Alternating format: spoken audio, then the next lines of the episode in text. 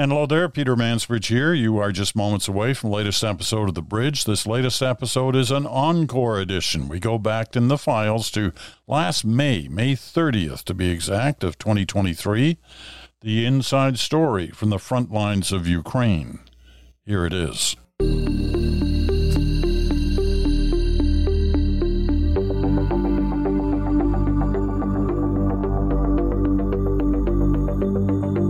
And hello there, Peter Mansbridge here from uh, Toronto for this day. Yes, special program today. We are going to deal with Ukraine as we always do on Tuesdays, and we'll deal with it, with among other things, with Brian Stewart. But the special part of today is going to be an insider's story. The story of Brandon Mitchell. He's from Miramichi, New Brunswick. He's a medic inside Ukraine. He's out right now on a short bit of leave, and then he'll be going back in, and he has quite the story to tell. I'm looking forward to talking to him uh, in the next little while. Uh, we could talk about Alberta today. I mean, the election result came last night. Danielle Smith will be still the premier of Alberta, and with all the consequences that uh, may bring. Uh, the pollsters were divided on what was going to happen in this um, election, or at least their forecasts. At different points during the campaign, seemed to have it up in the air, but as it turned out, Smith won a majority government. Clear victory for her. What'll it do to the national landscape? Well, that's probably going to take a little bit to figure out. You can be sure we'll talk about it tomorrow on Smoke, Mirrors, and the Truth with uh, with Bruce Anderson. But today, we're sticking to our guns. We're sticking to Ukraine as our story. And uh, we'll start with a, a short, this time a very short, you know, four or five minutes uh, with Brian Stewart to sort of capture where are we on this story this week. Um, so let's get right to that. Let's listen to Brian, see what he uh, what he has to say uh, about that. Here he is, our uh, our foreign correspondent and war correspondent, Brian Stewart. Brian, it seems like we've been talking for weeks, if not months, about the expected Ukrainian offensive. Obviously, we're closer to it now than ever, but what's the latest we know about it? Well, the latest we know is uh, all the pieces seem in order right now in terms of the place. We just don't know where that place is or where it's going to move. But definitely the signals coming out of Kyiv are, are that it's going to come very soon, a day, uh, maybe a week. You know, Peter, to me, it has the feel of like May twenty-ninth or May thirtieth. nineteen forty-four. Uh, everyone knows that D-Day is coming. It can't be more than a week or two weeks away. The nervousness is everywhere throughout the, the world, really, because the course of the war is going to depend upon what happens on D-Day. And so we have that sort of tension today where everybody's concerned about it. Um, what's striking in terms of the Ukrainians are they're making all the kind of moves of striking deep inside Russian lines at defenses, at command posts, at ability to move that is very equivalent to the strikes inside the German lines just before Normandy, the landing at D-Day. Uh, the, the Russians are doing the same thing. They're throwing everything they can, uh, though they don't have much precision weaponry, at the buildup of the Ukrainians. They've had managed to hit a few major ammunition dumps, and apparently just recently a, an airfield in Ukraine, which has taken five of uh, Ukraine's very limited aircraft out of operation. So both sides now are are making the moves you would expect on the very eve. And uh, the the Ukrainians are doing everything they can to scramble the Russian mind and leave them as uncertain as possible. Uh, you know, I love that you're using the D-Day uh, forty-four comparison. We're, we're coming up just next week on the seventy-ninth anniversary of D-Day. Uh, and as a result, next Tuesday, we're going to use our, our, our time with you to actually sort of reflect back on it, on right. D-Day. I mean, it was, you know, you've often, you know, said to me, not only was it the greatest, you know, seaborne invasion uh, in history at that moment, um, but was probably the biggest gamble of any gamble taken by a, a, a major force in terms of a, a battle. Absolutely. And everyone was holding their breath. I mean, had D-Day been a failure, uh, you know, a lot of historians say there's no value in the what-ifs of history. I think there's enormous value in looking at the what-ifs. If D-Day had failed, that would have uh, eliminated the liberation of Europe in forty-four, forty-five. I think the uh, the Allies would have had to regroup uh, through Italy and the south. And I think they, the war would have ended likely with a Russian push from the coming in from the east, but also the use of uh, atomic weapons in Germany. I think we have to remember they were well underway, the Manhattan Project uh, in America and the States at the time, and they would have had them ready for use in late forty-five, or at the same time they used them in Japan. And I think that would have gone into use in Germany and ended the war there. But it's incredible changes would have taken place.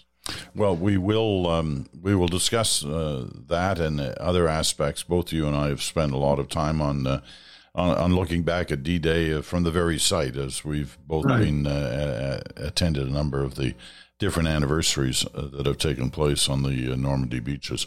Okay, back to Ukraine uh, for a moment in this shortened uh, version this week.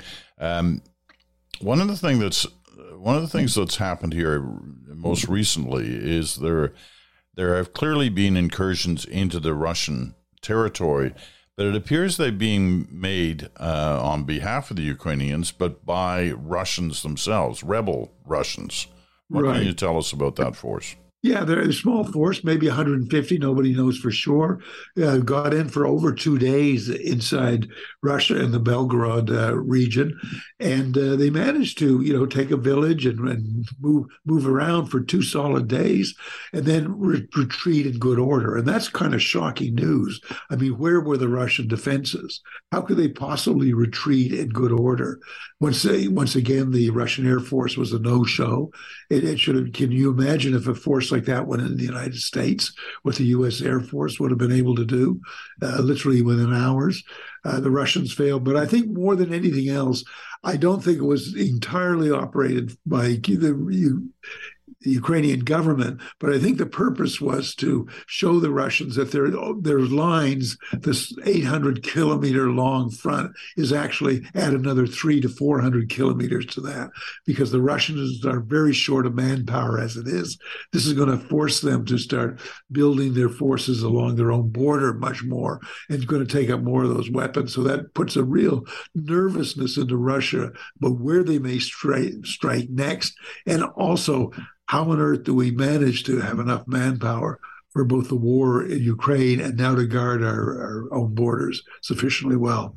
This is creating great nervousness in uh, Russia, and certainly a lot of uh, vocal complaints and, and worries among the military bloggers, the right-wing nationalist force in Russia, that are able to speak out in criticism of, of the current government. All right. Brian, uh, just giving us the headlines this week, but uh, look forward to our discussion next week on D-Day, and looking forward to um, the conversation we're about to have with a Canadian medic who has been working in Ukraine uh, right at the battlefront. So, Brian, for this, thank you very much. Talk to you next week. Okay, my pleasure. Thank you. Brian Stewart joining us, as he has done uh, for most of the past year, uh, giving us the latest update on the situation in Ukraine. But as we said, this is a special day today, Uh, because we have another guest on the Ukraine story, uh, and a guest basically from the front lines. He's a Canadian by the name of Brandon Mitchell. He's from Miramichi, New Brunswick. Um, young fellow, joined the uh, Canadian militia, military militia, after um, after he'd uh, finished the schooling that he uh, uh, chose to chose to do, and then he um, joined the British military and worked with them for a while. Then he was off after the British military experience. He was off. Uh, in fact, he was working, I think, for IKEA, assembling furniture at a, at a certain point uh, when he decided, I want to go to Ukraine. I want to help. I want to do something uh, to help the situation there. And so he took medic training. And, uh, well, he'll tell this whole story to us, because he's he's been involved right at the front um for a good length of time now. He's seen some, well, you you can imagine the kind of things that he's he's likely seen. We're going to uh we're going to talk to him, uh, but first of all, let's take a break so we don't have to interrupt our conversation uh with Brandon Mitchell. So first of all, this quick break. We'll be right back.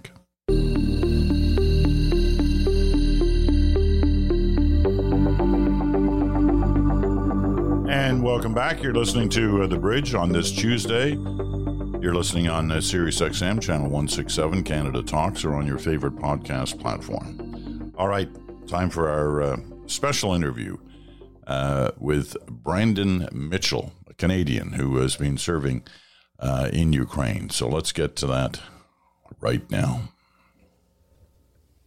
So, Brandon, whatever made you want to go to Ukraine, to get like right into the action, in the battle zone? What made you want to do that? I didn't plan on that. That just sort of happened. Um, for me, I, I'd been out of the army a long, long time. That's Never the, been on a combat tour. That's the uh, British Army, right? And I joined the Canadian Reserves. Right. Uh, I was in Gagetown for a couple of years. Uh, I, I had an option to join the British Army, and and that seemed like an adventure. You know, where where was I going to go? I was going to go to Petawawa, or I'll, I'll take a chance somewhere else. I was eighteen, nineteen. Yeah, I, I, I didn't I didn't go to Ukraine with any of those expectations at all, Peter. Um, I went there possibly to be a humanitarian worker. I did not know what that was. I was asked after my first week, do I want to join a combat medical battalion? So I came to help. So I, I, I had a I had a little ponder for about thirty seconds, and I signed up. Okay, I want to get to uh, that decision making, but first of all, so it was Canadian Military Reserves, then mm-hmm. British Army for a while. Yes. Then you ended up in in Sweden working at an IKEA store building furniture, and then all this happened. The whole Ukraine uh, idea uh, happened. Long, long, long, rich tapestry of life. But uh, yeah, I was quite proud. I, I, I worked with stone. I made some beautiful kitchens. I can help you out with that someday. Yeah, okay, I may need that. Okay, yeah. so you, so in in thirty seconds or what have you, when asked whether or not you could go right into the, uh, basically go into the action as a medic, mm. you decided yes. Now, like, yes. w- w- what made that decision? Why did you, I mean, you knew what you were getting into by that point. This is a brutal, ugly war, and you knew you were going to see it right up front. What made you want to do that? Well, I wanted to help. I don't have any children. Um, I, I'm actually a member of a twelve-step program, which are really well known in Canada. Uh, a big, a big part of it was community service. You know, o- over eleven years without a drink or a drug, I learned a lot about community service, uh, volunteering with kids and amateur boxing. That was a big joy, but but just on the pure chance to help. And what am I going to do in Ukraine? I don't know. Uh, but that was my chance. Do you take it? Do you step up to the plate? Or do you not? Nobody's interested in something you didn't do. But that's that's not why I went there. I had an opportunity, and I, yeah, I'm an atheist, uh, if I can be honest. But I I I I talk to God sometimes.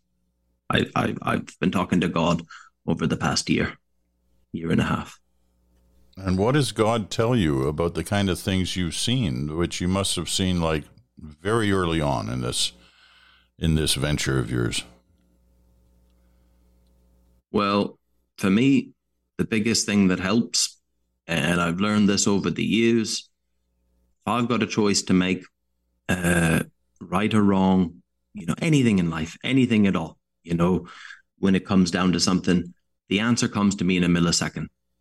And everything else that comes after one second later, that's rationalization.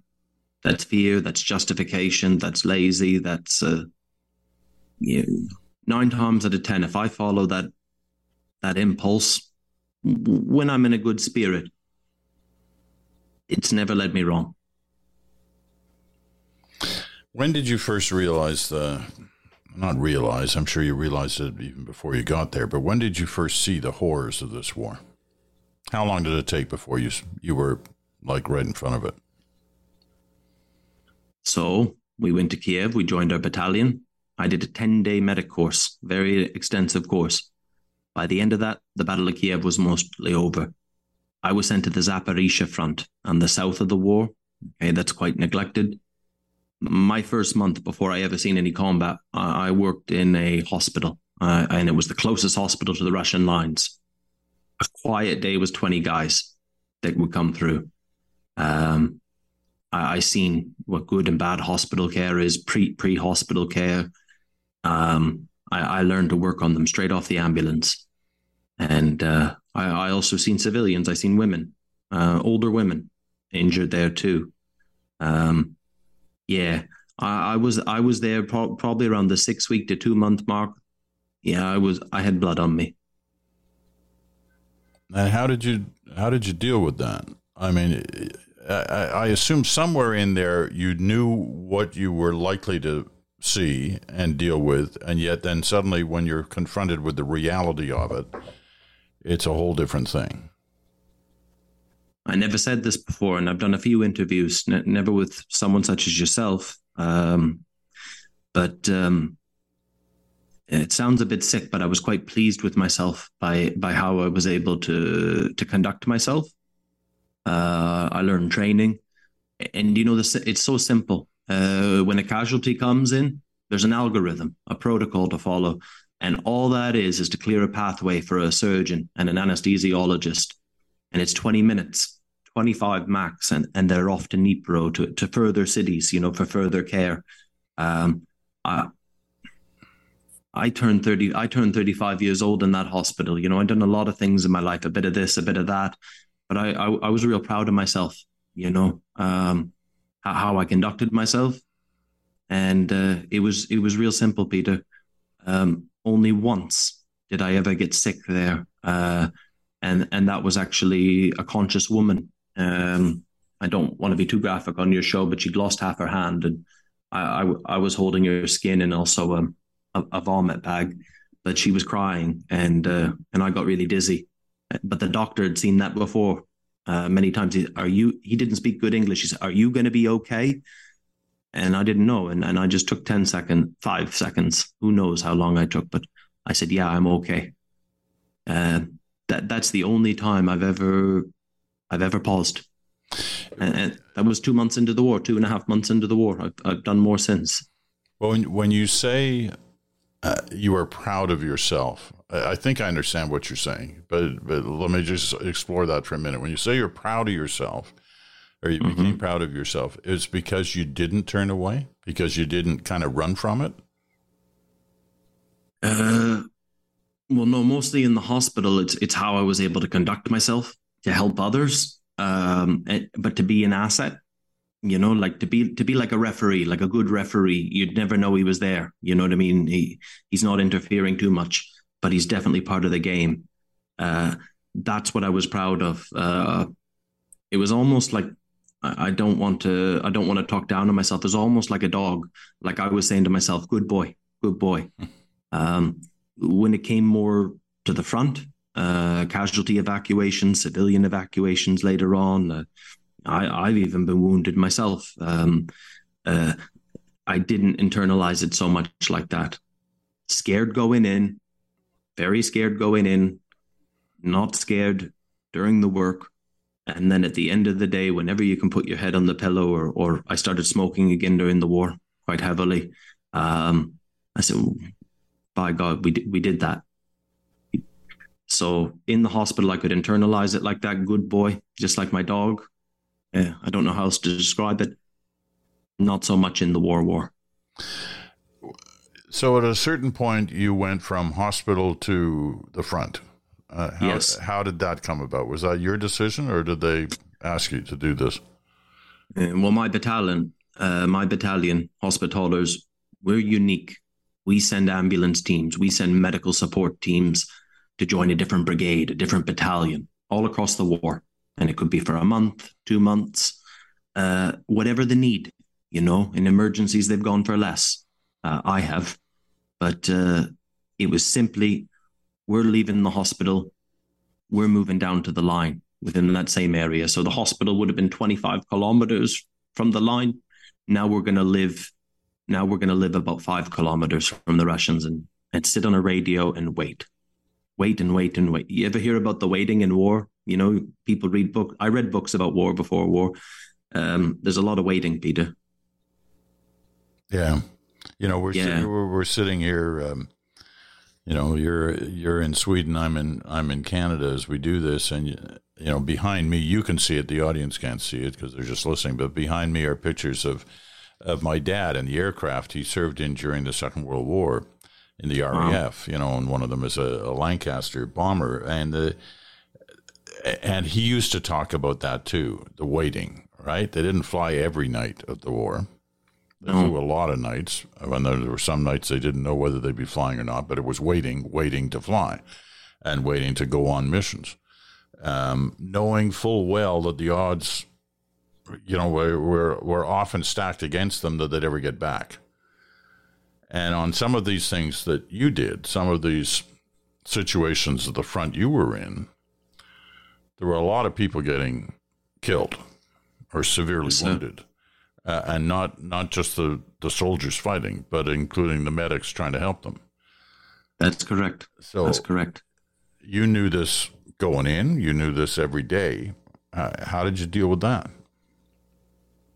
Mm, so I feel, you know, that good boy. Um, I, I feel an obligation. Uh, I have friends, uh, and I have good personal friends that, you know, I, I can't control the way the world works. Those are the people you should be talking to. But I'm I'm Canadian. I grew up in Canada. That's what earns me the privilege. And because I got blown up and C B C foreign correspondents like me, I do. I did well on the analytics. I've, I've learned about these things. Those are the people you should be talking to, but I can't control the world. Um, they're good to me. And uh, I don't know. They're, they're as friendly as, as a Newfoundland kitchen party. As the night. They could teach us a few things, but the more they did for me, the more I felt uh, invested. You understand? Mm-hmm. Really invested. Um, I don't get scared of, of what you might think I get scared of, what I thought I would get scared of. I get scared I won't do the right thing. Uh, I, I used to run the trucks, uh, the casualty evacuations for the back to an ambulance from a four-wheel drive. Um, and when you have to go back in after it's been quite uh, violent, the, the town of Soledar, northeast of Bakhmut, that's most of my war. I know Soledar. Um, my biggest fear was when I was driving driving them out to switch them to an ambulance, that I'd get scared and I wouldn't go back in. I was scared of getting scared. But I always did my job. Uh, and a little bit more evidence, you know, just like, uh, you know, like a professional athlete. Have you ever listened to them talk after their career is over and they reflect? They didn't know what they could do till they did it. But the more they did it, the more confident they were. They were just shooting pucks. I don't want to compare it to that, but I'm, I'm, no matter how much experience, I'm still scared that someday maybe I won't do the right thing. But that's it. Some of your friends um, were in that situation, and we heard just uh, again recently of a you know a couple of Canadians um, who were in as, uh, similar roles as as you performed, who didn't make it out. Um, I know the I know the road. I know the very road they were killed on. Um, yeah. I never met those those those ones those boys in particular. No. Tell me about tell me tell me about some of I, I you know I don't want this all to be about you, and I know you don't want it all to be about you, but you know I, I do want to talk about the people you were helping there. But just before yes. I, I get to it, tell me about I guess the missions that will haunt you for the rest of your life, the the moments that you you won't forget. Um, tell me about one of those. Yeah. I, um, before you even finish your sentence, I knew what I was going to tell you about. Um, in September, we took back a significant amount of, um, of, of territory from the Russians. And everyone always hears about Bakhmut, Bakhmut in the news. And, uh, that's the way it works. But north of there was a city called Lyman, or Lyman, as we call it. And all those villages, you can drive up, you can drive across a bridge that you probably shouldn't drive across. And you go to all these villages and, uh, you know, names that you couldn't even pronounce. And I, I've learned to. And I remember being involved with the civilian evacuations. Uh, these were people who, who lived under Russian occupation. Uh, and they, they would tell us stories. know, I'd spent a lot of weeks working in those towns. They told us it was bad when they came in and it was bad when they went out. Um, yeah, no, I'll, t- I'll, I'll tell you too quick. One day, and we couldn't work at night, an old man, and he, he might have had dementia. Um, he was a bit trouble, troublesome, you know, and stubborn to leave. And we were going to be working that town for a week to try to get people out uh, to humanitarian organizations. Médecins Sans Frontières can help as well, but they don't go to these places. Um, yeah, I said no, because we can't drive. We can't drive after dark. We can't use the lights. And I said, we'll get you again. Um, two days later, his house was burning. Uh, I, I went back through that village and, and the shelling, and and um, we got a woman, but he lived two houses down. I, I couldn't find the body, but the house had been hit maybe an hour before we came. He was an old man, Peter, but uh, but he was a human being, and I and I I you know I, I don't blame myself, but I blame myself. Uh, I've also seen a man, his children. He refused to leave his home, uh, not even five kilometers away from there, and uh, the police came with us one day, and, and the police don't come; it's only the army. Uh, but they were child welfare police, okay, very special police officers, ten-year-old, twelve-year-old boy and a girl. And and I used to give them Snickers. See, I used to, I you know, I watch all the old movies, you know, the, I, I know how you do it as a soldier. Yeah, you bribe the people with chocolate, um, cigarettes for the men. But I, I used to give them Snickers, and he, and he didn't want to leave. He didn't want to leave because he wanted to bring all his worldly possessions. And uh, I, I had to... Well, someone took the kids, but I, I had to put him in a body bag. Uh, his children seen him. Um, uh, a Russian mortar came in and hit the...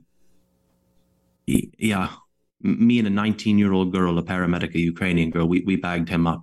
And, and I knew the children. That, that's enough about... Yeah, that's the stuff. That's the stuff you wanted to hear. Yeah, I don't know whether I wanted to hear it, but I, no. I, I certainly wanted to try to... I, you know, have a feeling of what it must have been like for you to go through some of these things. And I, whenever you mention the children, it seems, you know, we, we like to think that when it gets that ugly and that bad and the fighting is that uh, going on that long, that somehow the children are moved out of those areas. But clearly they're not. I mean, you're still seeing kids in these in these areas, um, you know, around Bakhmut and not far from Bakhmut. Uh, that are left there while, you know, while the shelling is going on. Well, um, I'm speaking beyond my bounds, but uh, I've been around long enough. I, can, I suppose I can do it a couple times here and there. Um, the government in Ukraine, uh, a couple people have tried to cr- trick question me. Have you ever seen an atrocity that the Ukrainians committed? Um, but the, maybe they have happened, but I've not seen one. I, I honestly haven't seen one. Um, it seems to me that the government is and and much of the army is so concerned about doing things right, uh, like to, to maintain that moral high ground. There was never a legal mandate to force people from their homes. That has never been set in Ukraine, and I I know that for a fact because I, I've assisted with the civilian work. But um, people people say to me, no, that couldn't happen. You know, I grew up in New Brunswick, and I know people who've, who from Miramichi, New Brunswick. It's a nice little community, but there's not much there. There's people that might have been to Montreal once in their life. You know, they go to Cuba. They don't leave the resort. That's traveled. I'm not I'm not trying to be diminutive in any way, but there's I know one man who's he's been to Fredericton once or twice in his life. So if you can't imagine a world beyond, um, those are the kind of people that... that hold on for till the end. The people with money are gone. Some things never change, but uh, you can't force them to leave. And it's not about Russia or Ukraine for a lot of them. It's it's about home. That's what no one understands in the West. I, I took me a long time to, I don't even know if I understand it, Peter. But you see that resolve, right? Even whether it's whether it's in Kyiv or whether it's in a small town like the, the one you just talked about. I guess they're not really small towns in the way we think of small towns in Canada, but there's smaller communities. Some of them are. Uh, they I, I've been to places that uh, had pre-war populations of two thousand. Um, Siversk would be a, a perfect example, because I know the, the military administration, who, essentially the army mayor, um, there's still one hundred under eighteen left in a town that, that would have had about fifteen thousand prior to the war. So there's about one to two thousand, but he knows for a fact there's over there's almost one hundred under eighteen year olds still there. What's been the most rewarding thing for you about this experience so far? You're going back. You're going back, what, in another month or so? Um, trust. Trust that I've developed. Um, trust through big things or small things. Uh, uh, all through my YouTube and my social media. Uh, and, and it's the same with Ukrainians. Uh, if you don't have a social media and you don't fundraise, you have less. So, and I speak English. So usually I make good on my promises eight out of ten times, if I'm honest. Um, so I have trust there, but my professional competency, uh, it's not great. Uh, I'm I'm now qualified to work under ten drugs. But, you know, after thirteen months, the first time in a combat setting had I ever applied an, an I V. Uh, now, now, that was a big mental hurdle when I learned to pierce somebody's veins um, and, and to run drug protocols. Uh, but my, my last month in Avdivka, um, we got hit by a missile outside of our house, and, and, and two of the guys were, were injured, and we lost our cats. But it was the first time I did it, and I've done it in hospitals. I've done it in in medical points and buildings and vehicles. I'd never done it in the dark, in the mud, the blood, the glass. I had two guys, and you know what? I, that's not special, like for a paramedic, but it was special to me. I was I was the guy for you know for five minutes. I made it. That's simple, but I, I was really proud of that, and and a couple of those boys are my friends. Those are the real soldiers. Like the, those are the real soldiers. How do you um? How are you using this time to to decompress? Over I'm not. I'm not. You can, um, you can't, or you're just not. Well, I I had to come home here to sort out some personal matters. Um. And I thought I would use it as an opportunity to, to speak to people like yourself. Um, C B C in London has been so supportive of me, uh, Chris and, and Steph. Yep. Uh, fantastic. They, they've helped me meet people. Uh, Times Radio, for example, there, there, there's professionals on, I'm not, I'm not trying to blow sunshine up you, mm-hmm. but I've talked to professionals on your level who've achieved uh, in British media, uh, who've interviewed prime ministers. Also with YouTube, we have a big, big community on there. If, if Ukraine won't be covered in the mainstream, well, some stars have risen. Um, I've been to Estonia, to Finland, to Denmark, to England, and now I'll come to Canada, and I'll finish off with Texas uh, with about thirty engagements and probably about four or five people on, if I can say so, on, on your level uh, or, you know, uh, I'm tired. I'm very, very, very tired. Um, but... I've been very successful for our work.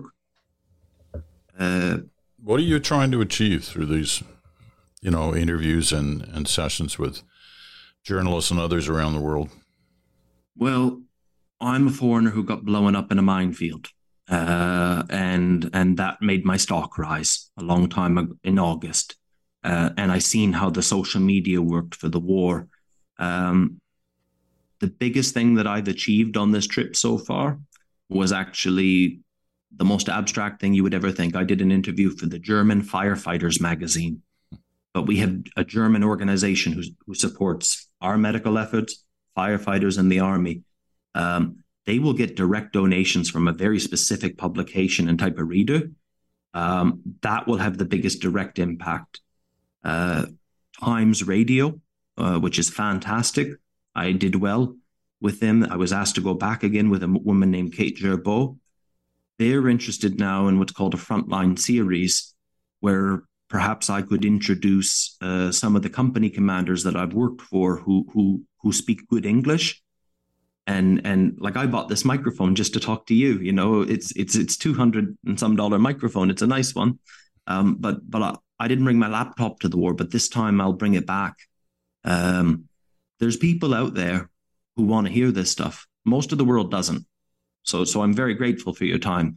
Uh, but In my estimation, there's about ten or twenty million people without Ukrainian blood that that every day they're looking in on us. Uh, they send donations. They send. They, they don't let us go. That's I, what I'm doing. I've been amazed, actually, uh, Brandon, when you uh, when you mentioned it, that um, just how engaged the Canadian audience is to this story. Certainly, the the audience for, for my program here, we we've devoted one day a week, basically since it began. Um, to just Ukraine. Um, and we haven't wavered on that. And, and the, the, uh, clearly the audience is engaged because they listen to it and they respond to it and they talk about it. And, you know, Canada obviously has a connection with Ukraine, um, uh, more so than most countries in the world.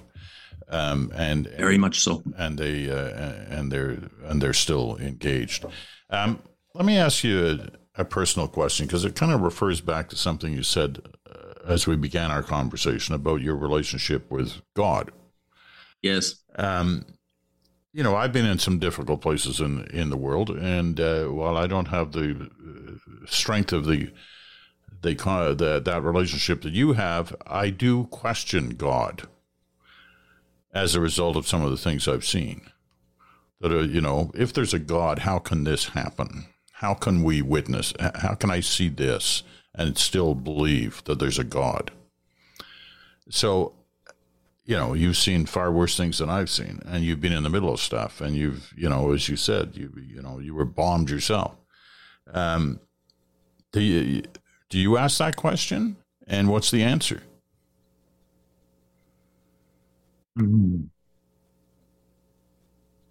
Um, I act as if God exists. Um, but I've seen, and I struggle with this because I said, I, I said, I debated with God for many, many years, you know, growing up in a Catholic family. Uh, then I even tried on my, my uncle's Baptist, uh, faith, uh, but it didn't sit right for me. Wonderful man. I I've seen, I've, I've seen it through, through people. I've seen God through people. I've seen it through, um, I've seen it through young girls who who are, are medical students who, who leave Lviv. They don't have to, you know. They they they could have stayed. They work on ambulance crews. They work twelve hours a day. I've I've seen soldiers. Um, I I've seen things almost verging on supernatural, Peter. You know, pe- people. Pe- there's people that don't die in this war. I, I don't know how. You're not even going to take me serious, uh, you know, if I said that to you. But I've the, there's some people that, despite all they've been through, and, and the worst place I've ever been, and they were there for five days after that. Okay, uh, it gets worse, but they're still alive and they're still going every day. I, I don't know. Mathematically, it's it's, and many people die every day, every every every day, and I've. If a cat, I've done some things, Peter, but I'm not, I've seen, there's some people who've done a lot more, and uh, there has to be something keeping them going other than just their, their professionalism, their, their, their luck, their, I can't explain it. It makes no sense. Yeah. What, um, what are you expecting when you go back? Do you do you do you fear going back? Do you worry about? I mean, you mentioned earlier how you're afraid going in, but when you're there, the the fear kind of disappears or dissipates at least. So you that's must, the last. Yeah, yeah, you you must be going through a bit of that as you approach a time in another month or so when you go back. You must be worried about that. When I talk about that fear, that's that's the last couple of miles. You know what I mean? Um, but uh, r- right now at this point, I'd say my fear, my, my biggest fear is that I won't live up to it. Um, have you ever heard of imposter syndrome? Mm-hmm. Yeah, pe- people. Now, I don't want to call myself successful, but I, I, I came to Ukraine with no pretense.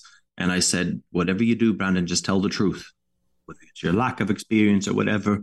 Um, but in, in terms of, of, of many foreign volunteers, I I have contributed a great amount, um, and I hope I hope to exceed that.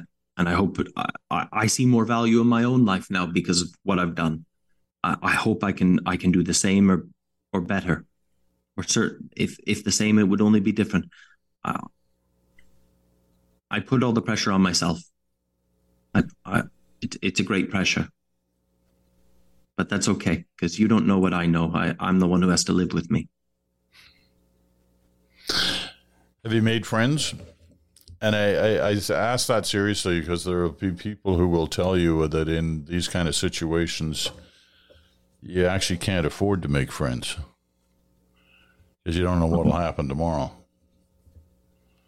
We, um, well, we don't name the cats and dogs. We adopt them, uh, the strays and all the army positions, but uh, if that's what you mean. But no, I've made real good friends. And, and the reason I stayed in Ukraine, uh, he sh- he's a grandfather. He shouldn't even be there. Um, he was the he was the chief medical officer for First Armored Brigade. That that was my first war war. But he, as busy as it was, he came all the way over because I was the first foreigner they ever had. And and he'd served uh, with the Canadians. He served with other units on United Nations missions. Um, he understood the value. But but this is this is a man of lieutenant colonel rank who gave me a hug. Um, that wouldn't fly in Ottawa, Petawawa, not certainly with an R C R. Um, I don't know about the Van Dues, but uh, do you understand? We're in a we're in a different time and a different culture. Um, yeah, I got friends. I got friends. I got friends who were worried about me.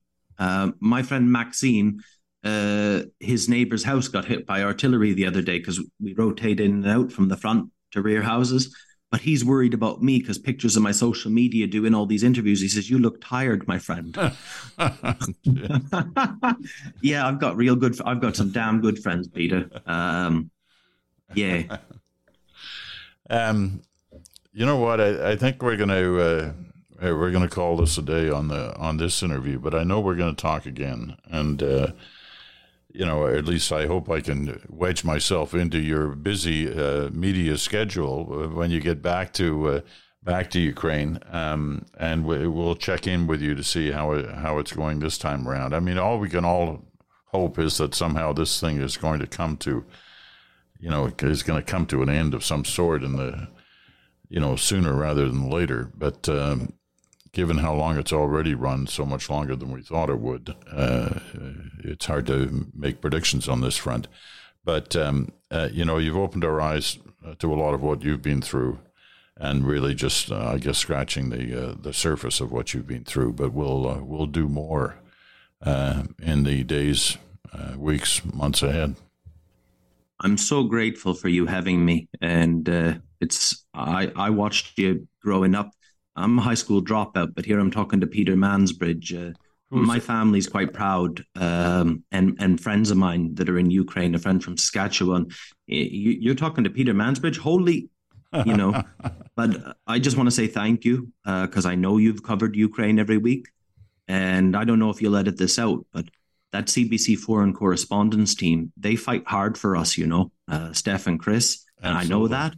And they try to push it across the line with the editors in Toronto because they care about what they're doing. Uh, but it's... I, I know very well what you're speaking of and who you're speaking of. I mean, I've known Chris for a long time. Chris Brown, uh, for those who are yes. listening, is a terrific correspondent. And Steph Jenser, I've known since the day she joined the C B C in the in the late nineteen eighties. And I've been around the world with Steph uh, in my C B C days. And uh, they are, uh, you know, they are a terrific pair, and so is their... their crew, and uh, totally dedicated to the job they do and to and to fighting to ensure that those stories get on the air, which sometimes is a is a hard slog, trying to convince the editors in Toronto that this there's is a morality important. About you know, them there really is yeah no um, they're, uh, they're terrific uh, terrific people, and uh, they're in South Sudan now, so let's just hope they're safe. uh, we're, we're safer than them now. Yeah, but let's just well thank- the thing about them is they're they're smart. They're not They're not trying to be heroes. They're trying to tell a story, and uh, and and they're careful. Um, but listen, Brandon, thank you so much uh, for doing this, and we will stay in touch. And uh, it's um, well, it's it's just been really enlightening listening to you and informative, uh, very much. So thank you for doing this. Very grateful that you had me. Thank you, Peter. Brandon Mitchell. Remember that name. A remarkable young Canadian uh, with a remarkable story to tell. Um, and we wish him uh, safe travels in his uh, in his time ahead. He is eventually heading back to uh, Ukraine. Well, that was your encore episode for this week, the inside story from the front lines of Ukraine, a fascinating story told by a young Canadian who's been in Ukraine in the fight against Russia for the last couple of years. Before we go, a quick advisory about tomorrow. Remember, Thursdays, your turn in the Random Ranter, and your turn this week, the question of the week. It's been out there for a couple of days. What have you got to say about it? One thing you like best about winter in Canada. That's the question. What's the one thing you like best about winter in Canada? As I said, a little different than the kind of heavy stuff we've been dealing with the last few weeks. Time for something a little easier. But be innovative. Come up with some good ideas about what the one thing you like best about winter in Canada. That's coming up tomorrow on The Bridge. I'm Peter Mansbridge. Thanks for listening. Talk to you again in twenty-four hours.